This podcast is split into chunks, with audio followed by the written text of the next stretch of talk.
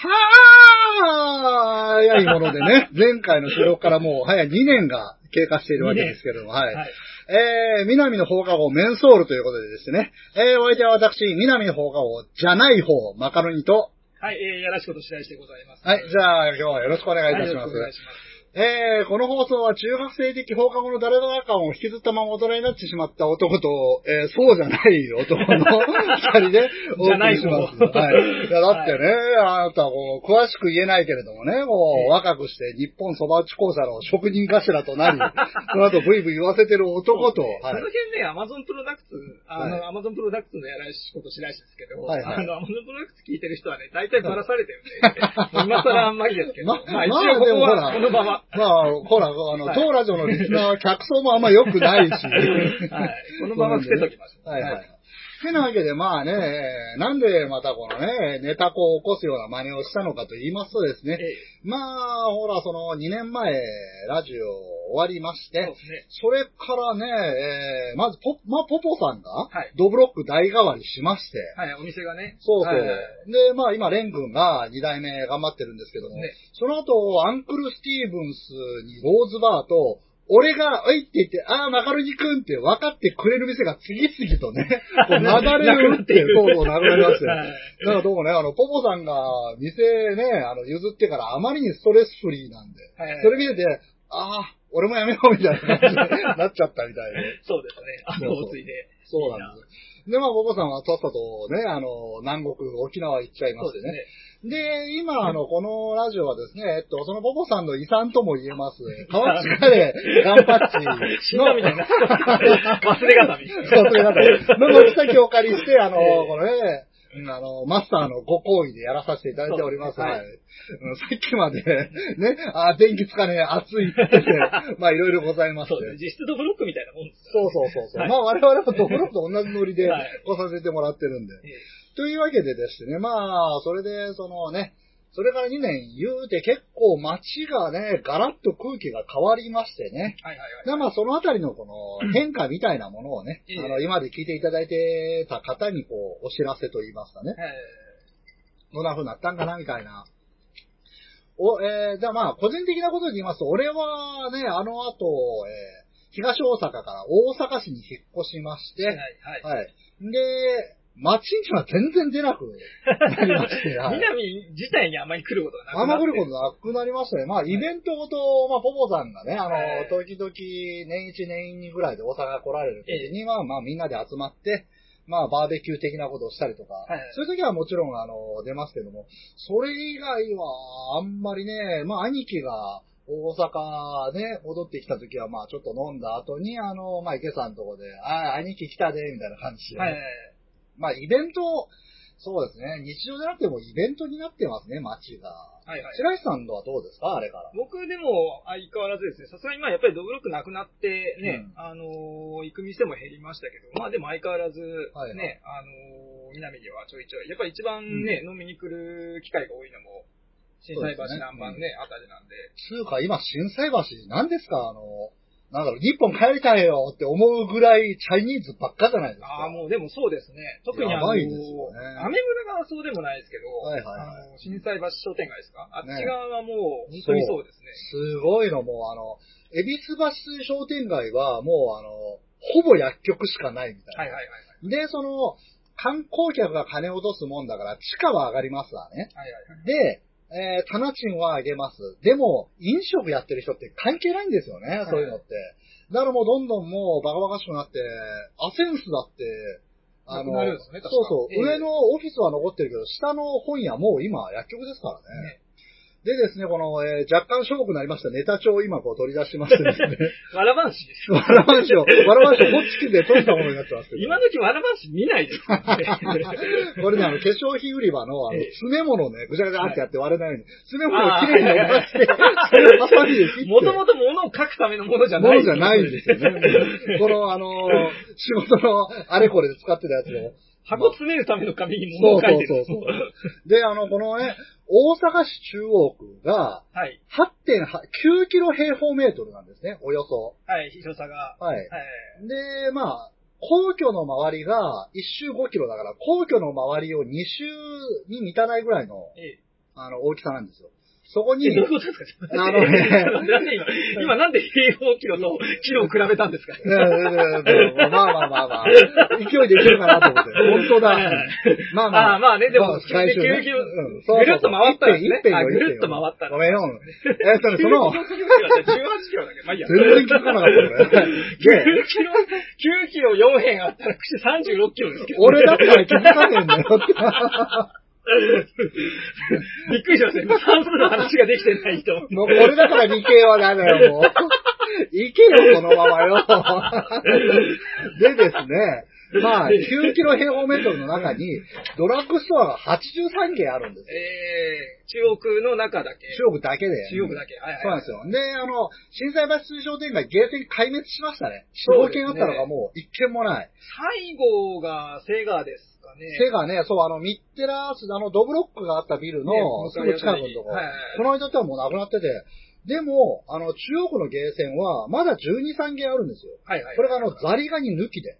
えっ、と、ナンバーヒルズですよね。でも、そうそうそう何が言ってもほとんど何役に入るんじゃん。ああ、そうですね。うんあ、あの、ザリガニっていうのはね、なんか、超品揃えのいいレトロゲーセンはい。が、あの、やたらこの新世界界隈ですごい増殖して何店舗るんですよも。ありますね。はい。そうなんですよ。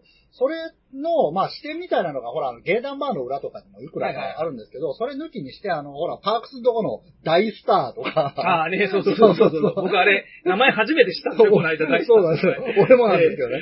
とか、だから12、3軒でそこそこ頑張ってるんですよ。はいはいはい。ちなみにドラッグストア83軒に対して、コンビニは161軒あるんですよ。ああ。で、あの、ヤクザの組事務所100およそ150軒。コンビニ並みにある。コンビニ並みにある。あなたの街に。そうそう。すげえと思ったんですけど、この、歌舞伎町0.34キロ平方メートルああ。の中で、えっ、と、歌舞伎町も150あるんですよ。ああ、恐ろしいえ中央区内と同じぐらいのいや。中央区内が、そう、中央区内9キロ平方メートルはいの中に150軒ありますと。それもすごいんですけど、歌舞伎町は0.34キロ平方メートルのほんのちょ中にっとの、区画ですもんね。そうなんですよ。だだから雑居ビルがもうヤクザビルみたいな、そういうね、はいはいはい恐ろしいこともうになって一個のビルに一個入ってるぐらいの。そうなんですよ。あの、もう、この間、竜が如く3をクリアした俺にとってはスーパータイムリーなんですけど。いやー、だから、大阪もね、もうヤクザばっかりだなとは思うエリアあるわけですけど、それどころじゃないんですよね。コンビニがあったらヤクザの事務所があるぐらいの頻度ってことですね。まあまあ、大きい声で言えないですけど、あの、文楽劇場のあたりとか、もうね、石を投げてヤクザが売春婦に当たるみたいなね。ぐるっと、一通りぐるっと囲まれてるみたいな。今、マスターがあかんってこう首を振ってましたけども。まあ、そう落ち着き落ち着きがなくなりました。そうなんですよね。で、あのーえっと、かぐやのチラシ、かっこ日経新聞が、世界の投資マネーが流入、南の地下で北を逆転って、見出しで記事書いてたんですけど、まあなんでも、2010年あたりから、活気が戻ってきたっていうね、この量販店の、この、戻ってきた。そうなんですよ。だからまあ、その中国人観光客とかの、あのまあ、インパウンドっつうんですか、金が増えて、その2010年あたりから、もうあの、結構景気悪かったけども、この観光客のおかげで潤ってきたよっていう、はいはい確かに街が再生してきたっていうのはあるんですよ。ええ。でも、俺らが遊んでた街ってここまで騒がしくなかったじゃないですか。ねえ。ねだから街って、ほら、年代によって変わるもんだけど、はい。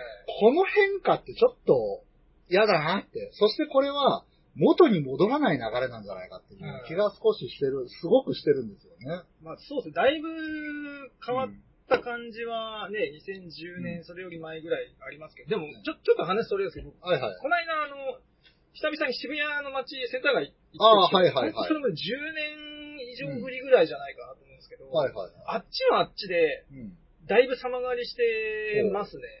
私からすると、無軌道な若者ばかりのヒャッハータウンっていうイメージあのね、いや、そ、それはそのままなんですけど、いあの、無軌道な若者たちの無軌道ぶりがうん。あまりにも同行してるというか、えらい、ねモヒカンで肩パッドみたいな。そうそう、本当に、いや、本当に。いや、僕なね、そうそうそうあ、ごめんなさい。あの、具体的になんか見た感じ？そう見ました見ました。僕昔、はい。ちょうどだから、あの、もともと大阪来る前は、はあの、東京とかで遊んだりしてたあそうですよねその当時、うんセンター街とかに行ってた時は、だいたはいい2000年か2003年ぐらいの間だと思うんですけど、はいはい。そのぐらいの時よりも明らかに夜中の人の数が全然多いんですよ。はあ、まさに不夜城。うん、いや、本当に。で、まあまあね、そのう、ん。スマートフォンとかのね、普及だったりとかもあってね、い。はいはい。ろいろこう、会いやすくなったりとかもしてんのかもしれないですけど、はいはい。明らかにもう人の数が増えてて、そうですね。うん、で、やっぱそれで行くと大阪ね、日中とかね、はすごい、あの、まあ、さ栄えてる賑やかですけど、やっぱ夜中になると、はい。ね、だいぶおとなしくなりますけど、それはもう本当に夜中の間でも、特にその、うん。若者とかね、もう酔っ払いみたいな若者たちがもう、観光客じゃなくて地地元で遊んでる子たちが、あら、そうですね、まあ、地元、まあ、地元、まあ日本人地元ですけど、うんまあ、東京中から、はいはいはい。うん集まってるんじゃないかと思うんですけど、もうすごいですよ。で、それがもうみんな要、要は。ね、夜中にそんなところにいるような人たちだから、うんみんな酔っ払いとかだったりするわけですよ。だからもう本当、パリピというか、はいはいはい。ね、そのもうちょっと、うん血気盛んな若者たちが毎日ワールドカップみたいな状態の。あの、本当に、あのえー近い、まあね、そはいまあさすがにあそこまでごた返してはないですけど、うん。本当に普通にわーわっさーっといるぐらいは人がいて、で、まあね、なんかその弾き語りじゃなんでやってるみたいな人もいますけど。そこかしこで胴上げやってたりみたいな、そういうノリの。でもいや、もう本当になんか大学生の飲み会帰りみたいなのがわーっていっぱいいて、あーで、すごかったのが、はいはい本当に、ね、あの、まあ、で、それで僕ちょっとね、よ用事とか遊びに行く用事があって遊んで、ではい明け方始発で帰ろうと思って、はいで、始発センター街うん。から駅の方向行ったんですけど、はいはい。なんかすごいあのまあ、人もいっぱいいるんですよ。はいはいで、みんななんかその辺で路上で座ってたりとか、うんなんかまだね、食べてたりとか、なんだ酒飲んだりとかしてる人たちいっぱいいるんですけど、うん。なんかちょっと人中りができてるところがあって、はいはい。でなんだろうなと思ったら、ざっと見見たんですよ。はい通りがかりの時うん。で、なんか写真とか撮ってるやつとかも、はいなんだろうと思ったんですけど、なんかこう、なんだろう、なんかあのーうん。明け方なんで、はい。お店とかがこう閉めた後に、うん。あのー道とかにこうゴミを置くじゃないああ、そうですね。うん。で、そういうのがこうわーって置いてあるんですけど、はいはい。そこのところになんかゴミがわーってうん。ね、持ってあるところがあるんですけど、はいはい。そこの、見た、よくよく見たら下に人が横たわってるんですよ。はい。人が横たわってるところの上はいに、うんゴミがもりもりに盛られてるんですよ。えー、あの、何封印されてる孫悟空みたいな感じで、上にこう、そうそう、山岩が、でかいい。岩が。で、お釈迦様にね、封じられたみたいなやつ。そんな状態になってて。で、パサパーンってそうそう。で、まあ多分、まうんあなんかそのね、仲間内で酔っ払って。倒れたやつノリでね、もう埋めちゃえ埋めちゃえみたいな。みたいなやつで、やはいって、ゲラゲラゲラみたいなやつがやってるんですけど、それを、うんもう本当になんだろう、なんか周りの人とかが何あれみたいな感じでこう取り巻いてて、しかも写真とか撮ってたりするっていうのは、本当ゾッとして、そうですよね。そんな、そんな光景だって僕行ってた時なかったですからね、やっぱり。まあ、潰れちゃったやつは潰れちゃったんでね保護しなきゃいけないもんですよね。ねそれを何オブジェにしてみんなで喋ってるわけです。そうそうそう喋も今今死後か。ね、喋ってからしないけど、まあでも写真撮ってるわけです。あやっぱ世界中に拡散されてるんでしょうね。でしょうね、おそらくね。だからそれ考えると、大阪の夜って平和だなとあ。まだ秩序があうる。ん、全然。だからそのね、だから、よ、乗って潰れたやつとかいますけど、やっぱなんか介抱してるし、みんな。あそうですよね。ねえ待って、雄大ゴミに紛れてる。あの、飲み、ゴミにまみれてるみたいな、そういうキャプションつけられて。そうそうそうああ、じゃあ大阪の方がまだ、全然治安いいなと思って。客引きこそあれだけれそうども。そうそうそう。しばらく東京行かない間にね、そんなことになってたな。ええそう。んででもまあ、ほら、東京って言うても最先端なわけだから、大阪もそれを追いかけてそんな風になっちゃうんですかね。まあね、何年後かね、後ろ追いかけてみたいなね、そういう姿はまあ大体見てはきてますけど。嫌ですよね。ちょっとね、まあ話はそれましたけど、本当いやいやいや、う。もう、うん東京来い。東京来い 大阪いい。いや、でもね、大阪もね、これ、偶然ではあるんですけども、あの、ポポさんが、あの、ドブロック人に譲ってっていうのも、これあの、おそらくその、ある種、うんあの、疲れてっていうところがあると思うんですよ。ええ。もう、この流れだと、街が楽しくないところになっちゃうんじゃないかみたいな嗅覚があったと思うんですよ。あの人は、まあ、そういうところは敏感な、はい敏感な猛獣じゃないですか。ビート。そう、ビースト、敏感ビースト、BD じゃないですか。で、それを象徴するかのように、おばさんが街からいなくなった途端、すっげえ新生橋あたり、治安悪くなってるんですよね。秩序がなくなる そうそうそう。守り神でしょ。なんかそうなんですよ、あの人。だ、だあの人が沖縄行ってから、あの、詳しくは言いませんけど、おっかないところが力を失って、ええあの小物が群雄割拠し始めてですね。戦国時代。そうそう。ひったくりとか、あの路上の小競り合い、バカほど増えてまして。ええそうなんですよ。うん。だからちょっと嫌だなーって。はいはいはい。うんまあ、まあ確かに人は一時競技は絶対増えましたよね。そうなんだよねそれは、思いますけど。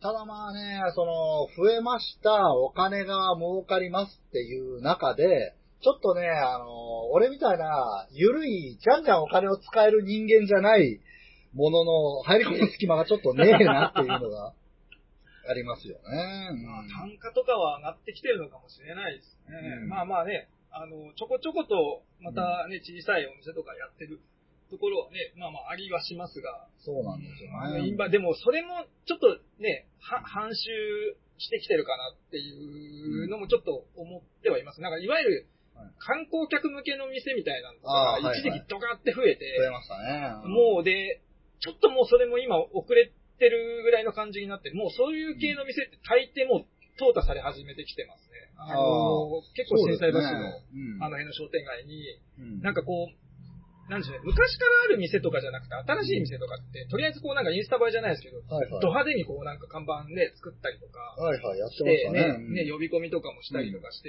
ね、いかにもなんかそのリピーターをこう、増やしたいとかっていうんじゃなくて、とりあえず観光客の一元さんとかとか入れていきたいみたいなタイプの、うん。もう見え隠れしてるような感じの、ね、うん。そういう商売系の見え隠れしてるような店っていうのはもう早くも淘汰されてます。ガンガン。でも、その間に、ちょっと体力続かないで、亡くなっちゃったお店とかも結構あって、はいはい。そこの独特の切なさはありますよね。うん。いや、まあでもね、うん。社、社内通が、まあその街を半引退した俺が言うのもおかしいんですけれども、その、ほら、よくね、ええ老舗が閉店しました。行列ができてます。お前らなんであの時に、じゃあ普段から来てないのみたいな。えそれはわかるんですけども、悪循環なんですよ。こんだけね、中国人いらっしゃいの店ばっかりだと、ええやっぱり我々、ハポネスとしてはさ、行く感じにならないじゃないですか、もう。別にこれ人種差別じゃなくしてですよ、なんか。ねえ、彼たちの、その、習ってきた行儀と我々の行儀ってやっぱ違うわけじゃないですか。ええ俺もあの百貨店で働いてると、なんで彼って、この人は道のど、あの、なんだろう、買い物終わって、会釈で別れた彼が、なんで道のど真ん中でトランクをあーかばってあげて詰め直しをしてる。あ、え、なんか、紳士だと思ったらしつけっていうものの概念が違ってるっていう。そこはね、うん日本人も昔はね、あの、農協旅行みたいな感じで、世界中で品種買ってたみたいですけれども、え中国人がでもね、この後、モラルを覚えたらもうちょっと、アメリカ勝てなくなるな、みたいなところはありますけども、それにしてもちょっと今ね、うん、街がちょっと、こういう、なんだろう、観光客向けに特化したのになりすぎちゃうと、それはちょっと困るなって、いうのはありますよね。そうですね。まあまあね、もちろん中国、ん。ね、中国というかアジア系の人たちだけじゃなく、欧米の方だとまあまあいっぱいいますけど、白石さんが見たその東京はまだ大阪ほどそういう感じじゃなかった感じですかね。そうですね、観光客っていう感じではなくて、まあ言っても観光客っていうか、大阪ってやっぱり決定的に違うと思うんですけど、うん。大阪ってまあまあ観光客の人確かに、ね、はい外国人観光客が多いですけど、うん。どっちかというとその、ね、大阪の中の人。がうん。遊びに来るのが多いと思うんですよね。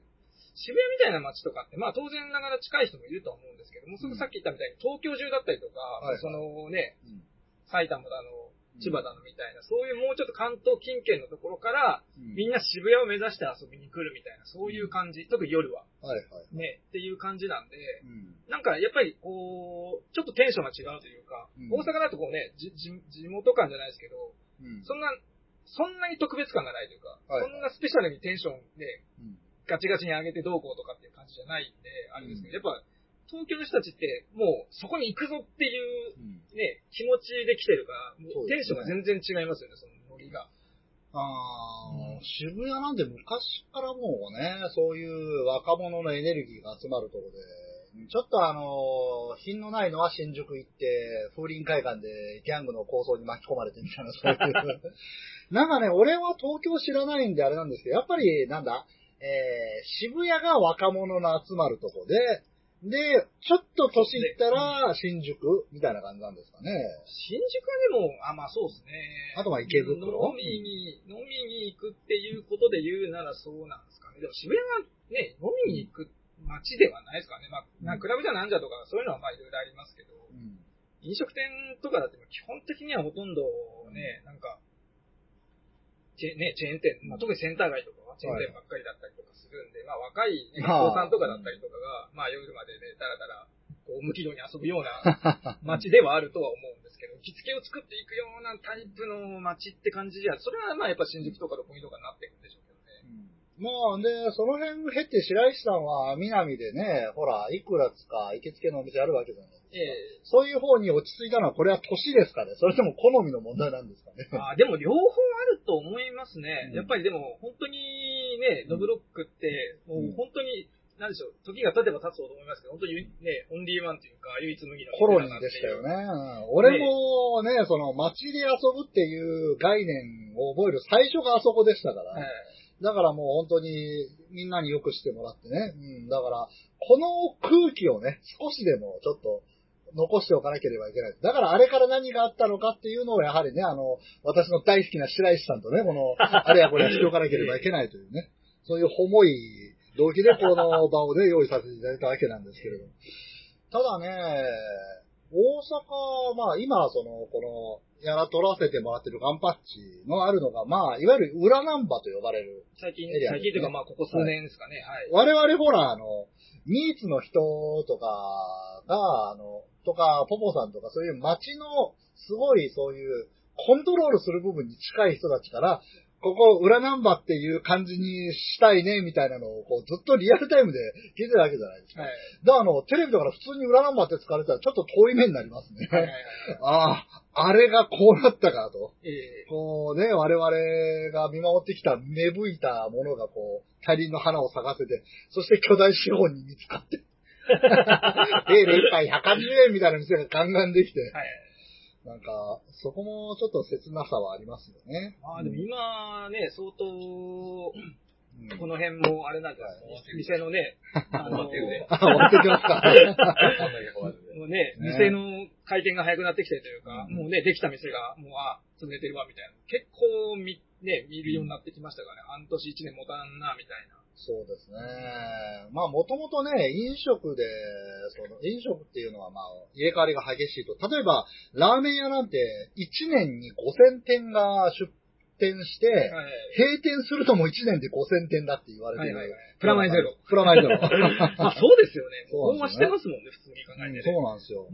だからね、そう考えると、地元で踏ん張ってる店でできれば、このね、あのー遊、遊ぶときは、利用したいって思いはあるんですけど、あの、えっとね、ええ先日前の、ほら、あの、銀、ちょっとそこ行って銀鍋とかあるじゃないですか。はいはいはいはい。あそこの古い飯屋とかもう軒並み今なくなってて、だって、なんか居酒屋とかになってでも、もうちょっとこの入れ替わりの勢いが止めらんねえんじゃないかって思ってるところで、あの、未だに戦時前の世界の下着は頑張ってますね。あの、黒字に、エロ、そうそうエロいフォントで。そうそうそうはいクリーンってしたフォントでエロいフォントで。あ日本橋のね、世界の下着は、なんだ、8月いっぱいで閉店だって言ってたのに、まだやってるんですよ。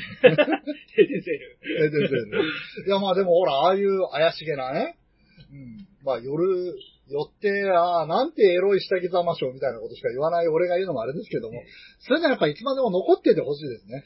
あの、募金ならするから、買わねえけど、クラウドファインディングとかね、もしあるんであれば、わい雑なね。そうそうそうそう。っていうか、わい雑なものを守るため募金って、それはそれで不全と、不税とは逆行してる感じのような気もするんですけどね。ね うん。ただまあね、俺も、うん、その、まあ言う、ぶっちゃけますと、その、今まで木曜日はラジオを撮るので、まあ、街に出ていたわけじゃないですか。まあ、習慣というか、でもルーチンとしてね。そうそうそう。はいそれが今、あのなんでしょうね。もう、すっかり初対じみてええ、ご飯作る日になってるんですよ。あの、朝からこう。そうそう、商店街行って、あの、あれやこれや、寝床の中で献立考えて、それから商店街行って、そこでを見つけて。普通に見たらそっちの方が十分真人間ですから、ね。そうなんですけどね。そうあるべきでしょ。ただ、これはマカロニさんなのかな？ってはい。いうのはありますよね。あの、まあまあ言うても、5年、あの、クソラジオ5年間も続けて、街の人々に、一応あの、聞いてるよって言ってもらえるぐらいにはななった男が今、はいあの、あの、ネギと人参をみじん切りにして、牛脂で、あの、ニンニクを炒めて、そこに卵を入れて、はい、チャーハンみたいな、そういうだいね。ぶ本格的な。みんなの知ってるマカロニは死んだっていう。もう、死んだっていうか、あの、たまにこう、たまに降りてくる感じの。マカロニ、マカロニーズデッド。そうそうアンドリバース。リボーン。マカロニね、おろさなきゃいけないんですよ。なんかごまを炊いて、こう、あした、あした、あした、あし。マカロニです。そうそうそうそう。その辺、白石さんは安定してるわよね。ま あ白石、白石名乗るのも何年ぶりだかわかんないですけどね。えーっと、アマゾンプロダクツはいウエストは、はい。ずっと、え、俺らが南の方がを始める前から休業してて、そうですね終わってもまだ休業しっそうですよぱなしなんです。よね。はい。やる気もないですよ。玉滝はどう思ってるか知らないですけど、やる気はない。玉滝はほら、ポポさんとね、あの、ポポチャゲームズ。はいはい。あれ、あれ今やってるんでしたけど、それすら知らない。そう、それすら知なんからない。この間沖縄行ってたっつう。あね、そうそうそう。あれを。まあ仲良くやってますけど。はい。うんあの別に絶縁してるわけじゃないんで。ああはい、知ってはいますが。はい。ラジオは別にいい。はいラジオは別にいいよっていう。別にやらなくてもいいかな、はい。まあ呼ばれりゃやりますぐらいの感じですよ。うん本当に。で、ね、アマゾンプロダクツだって、本当に久々にこの間鮫島さんと、な。はいはい。何年ぶりかなっていうぐらいに会ったぐらいなんで、そんな感じなんですか？そんな感じですよ。え東京行く機会がないですからね、えだっやっぱり、ね。てあれでしょ、鮫島さんは石臼職職人で、ええ。そして若手頭の白石さんはあんまりそこは交わ交わることはなく、そうですね、やっぱ離れてますからね。うん茶畑さんはずっとハサミで乗り切ってる感じ。分業がね、進んでるんで、飲み担当として。まあ、超巨大企業の日本そば講座としては。で、筆川さんは綿棒を削ってるみたいな感じ。削る。そのくらいの、削る。そのくらいの分業が進んでるわけなんですよね。う ん綿棒で使う方じゃなくて綿棒削る方。そうそう、削る方。はい品種改良みたいなね。うんうん。で、まあ、あの、自分その、ラジオ離れて2年経つわけなんですけども、今喋ってることが人が聞いて面白いのかどうかっていうのがもう全くわからなくなってて、それはね、僕リアルタイムに分かってないですから。一度も分かったことないですよ、大体。じゃあまあちょ今っと、も昔も。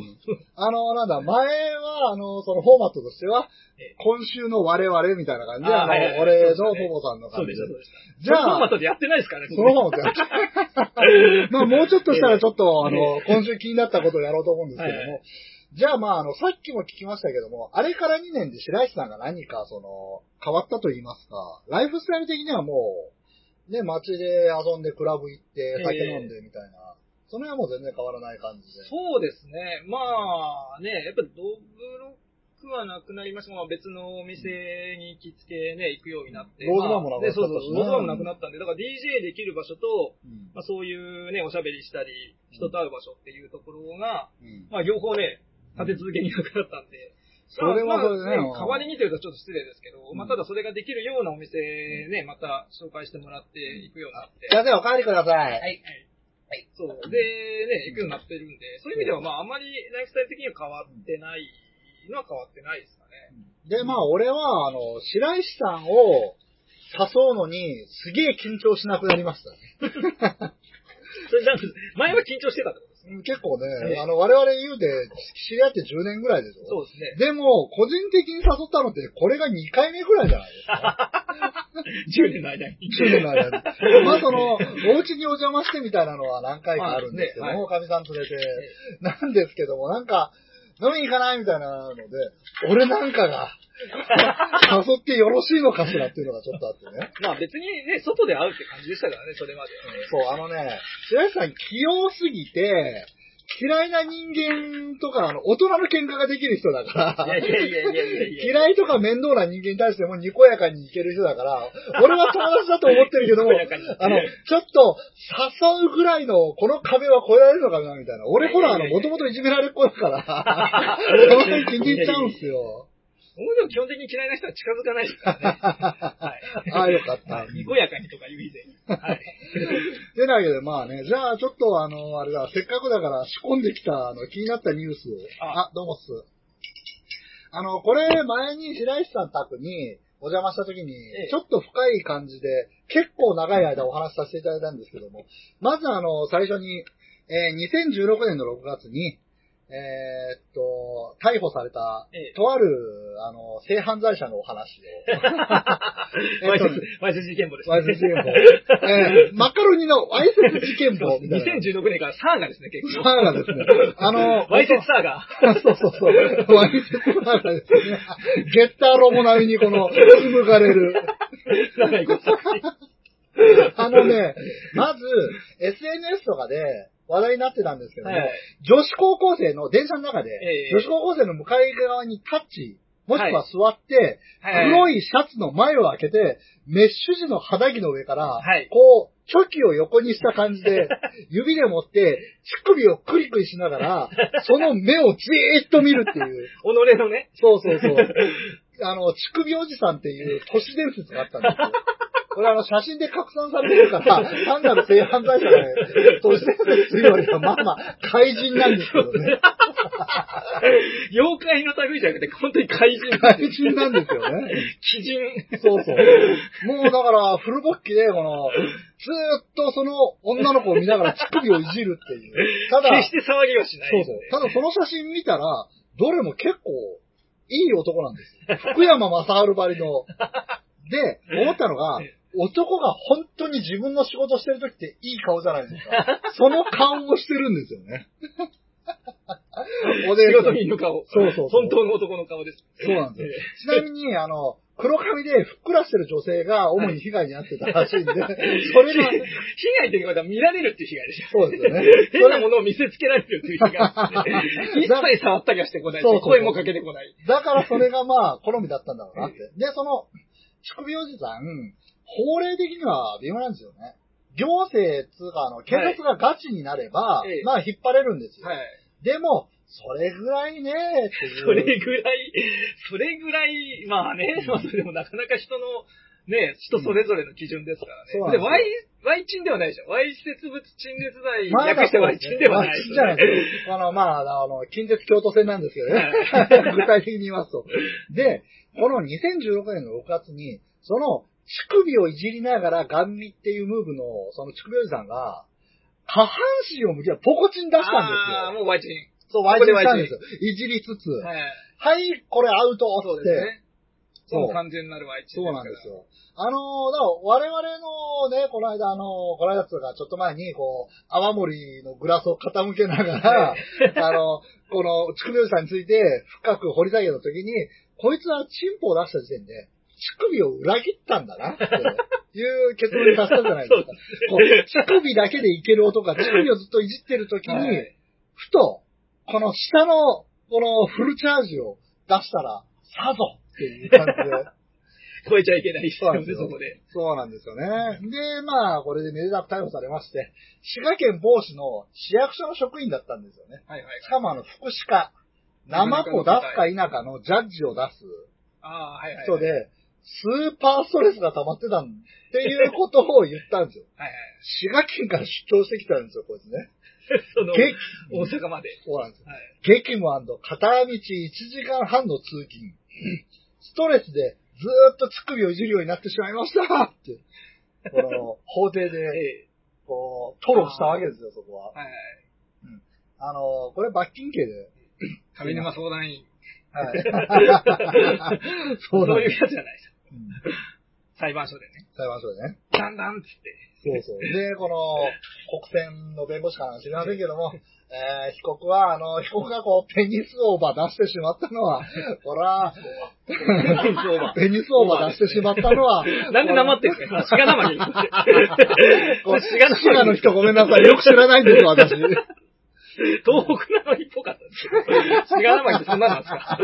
僕も知らない。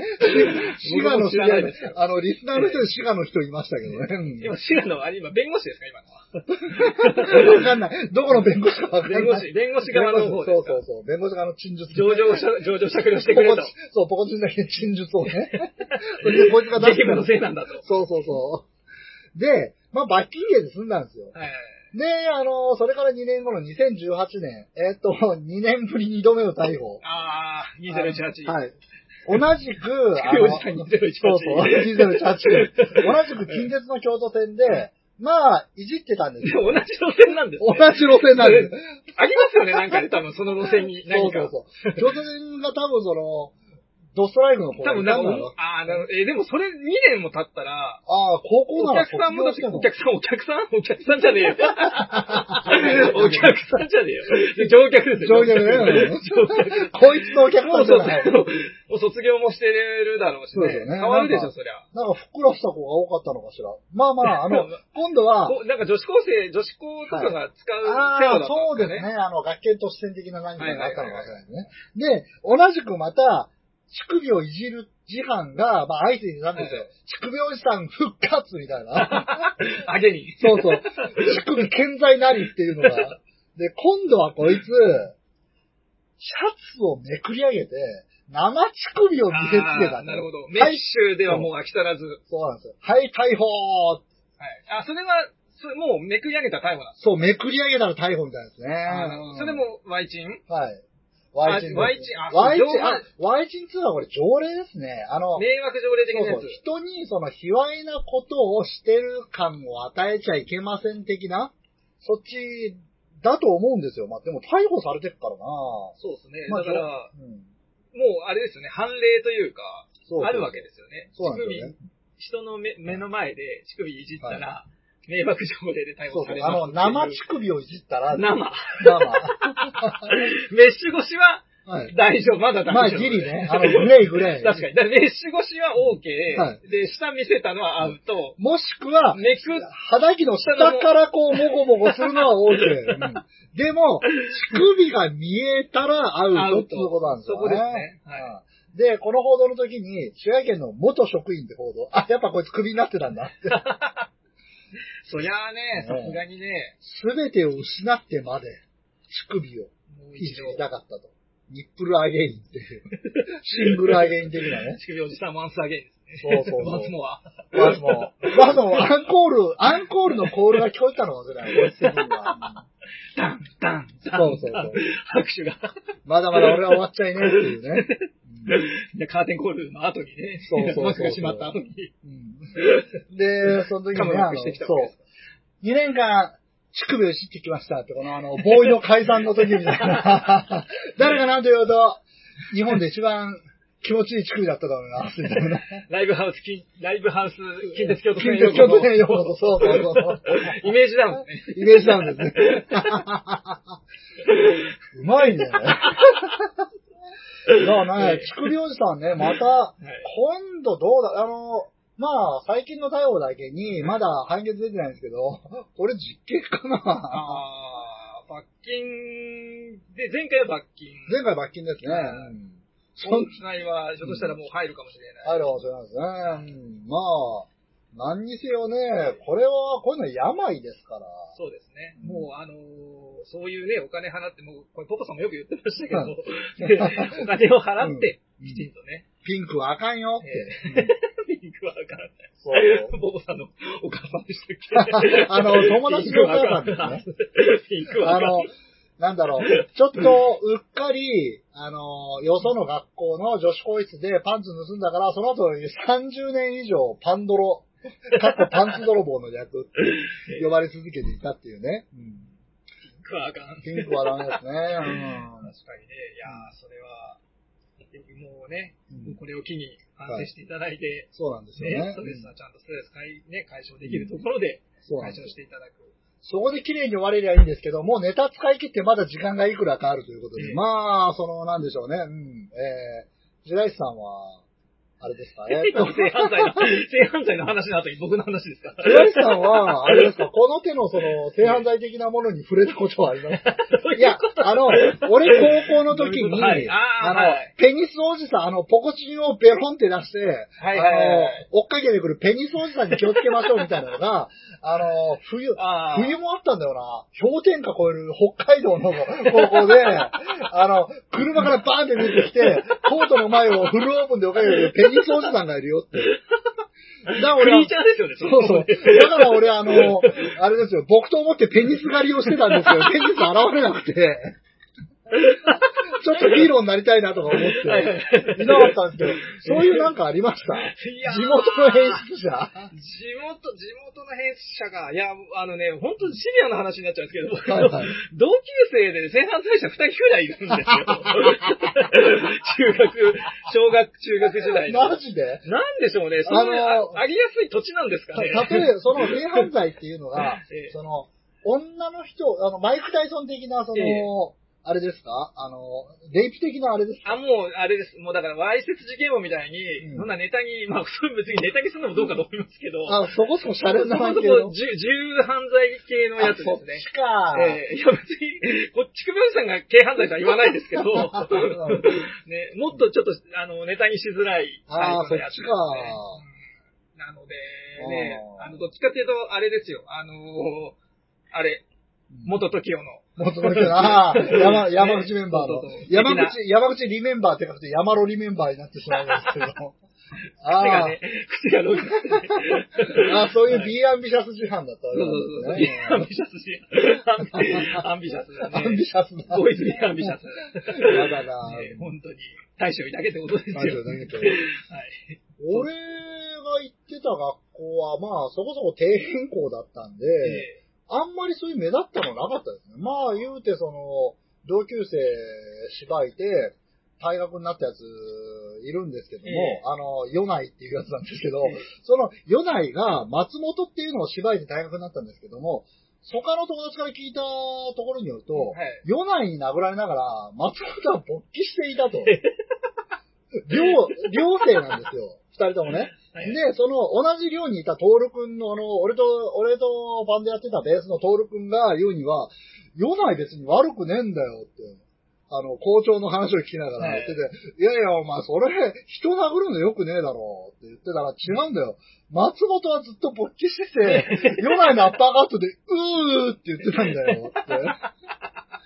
プレイだと。プレイだと、そうなんですよ。で、ヨナイは、何にも言わないで、口をつぐんだまま、退、退学になったんですよ。俺がもう罪を被ればいいんだと。そう、しかも、修学旅行の1日目で強制送還。はいはいはい。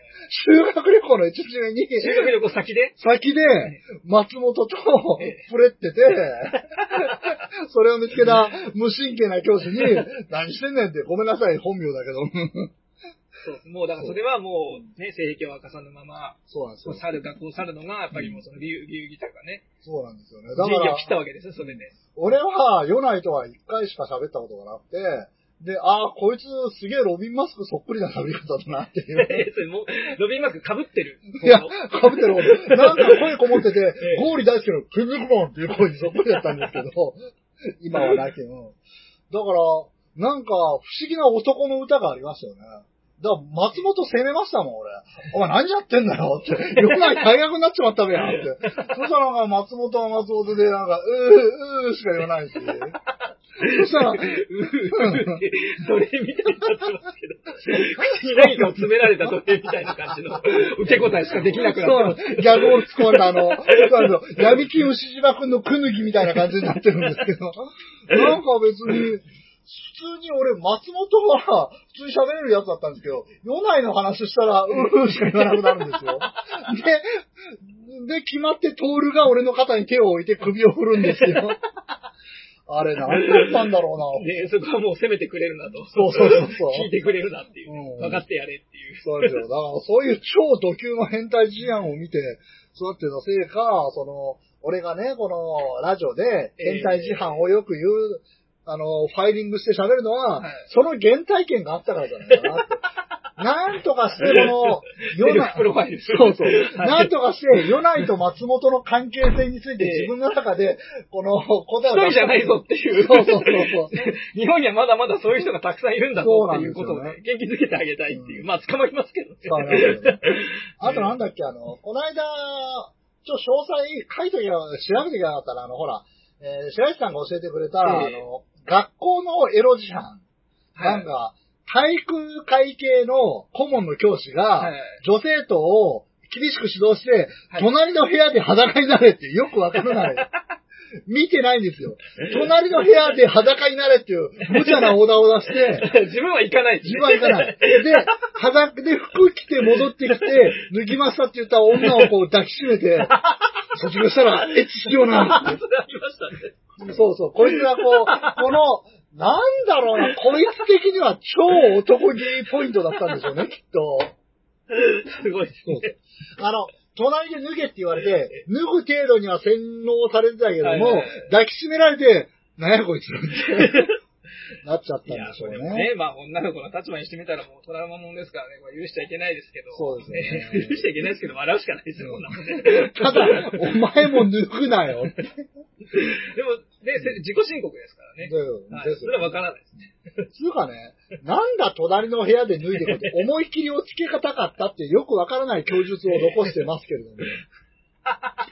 こいつもなんか、相当な業を背負ってるんだろうまなあって。ね、性犯罪理由なんかありませんよ。だってそんなもんリビドーなんですから。ですよね。ね、ストレスだなんだとか言いますけど。うんいや、でも、あれですよね。例えば、白石さんは、まあ、あの、割と、ほら、価値観が昆虫に近いところがあるじゃないですか。その、らしいですね。リなんか、自覚はありませんが、素晴ですね。、リビドーまで、まあそれはそれでちょっと待っとこうやみたいな感じで、こう、自分の中でファイリングできる、できてる人なんですよね。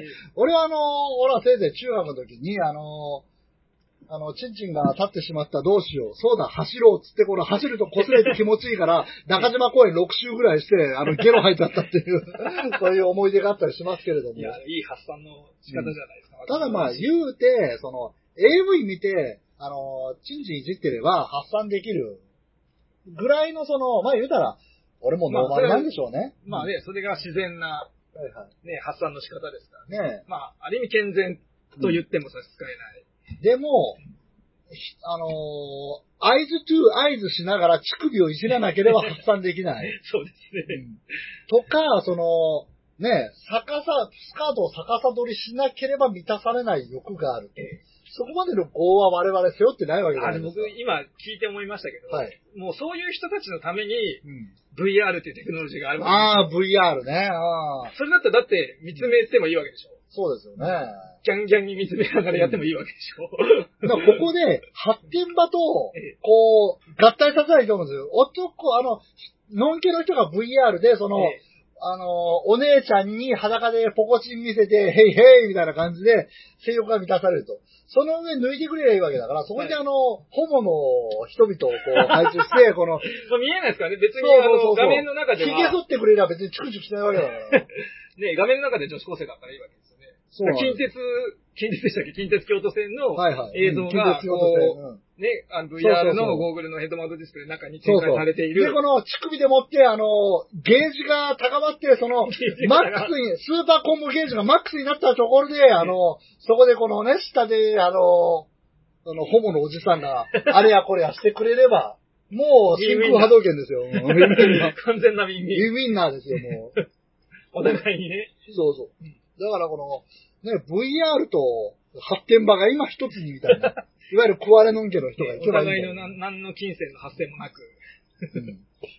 で、まあ、これ聞いたその LGBT の方たちがやっぱり勝ち込んでくるんですね。プロシーンに引きずれて。勝ち込んでいく。ホモをバカにするなよみたいな、そういうね。ちゃんとね、別にね、ホモはホモでいいし、別に、あそこ掘り下げるんだ。いやね、ほら、ななんかね、はい我々的にはほら、あの、多様な価値観でね、ほら、ええあの、クラブ行ったらドラァグクイーンの日とかあるわけじゃないですか。それまた全然違う。カテゴリーの話ですけどね。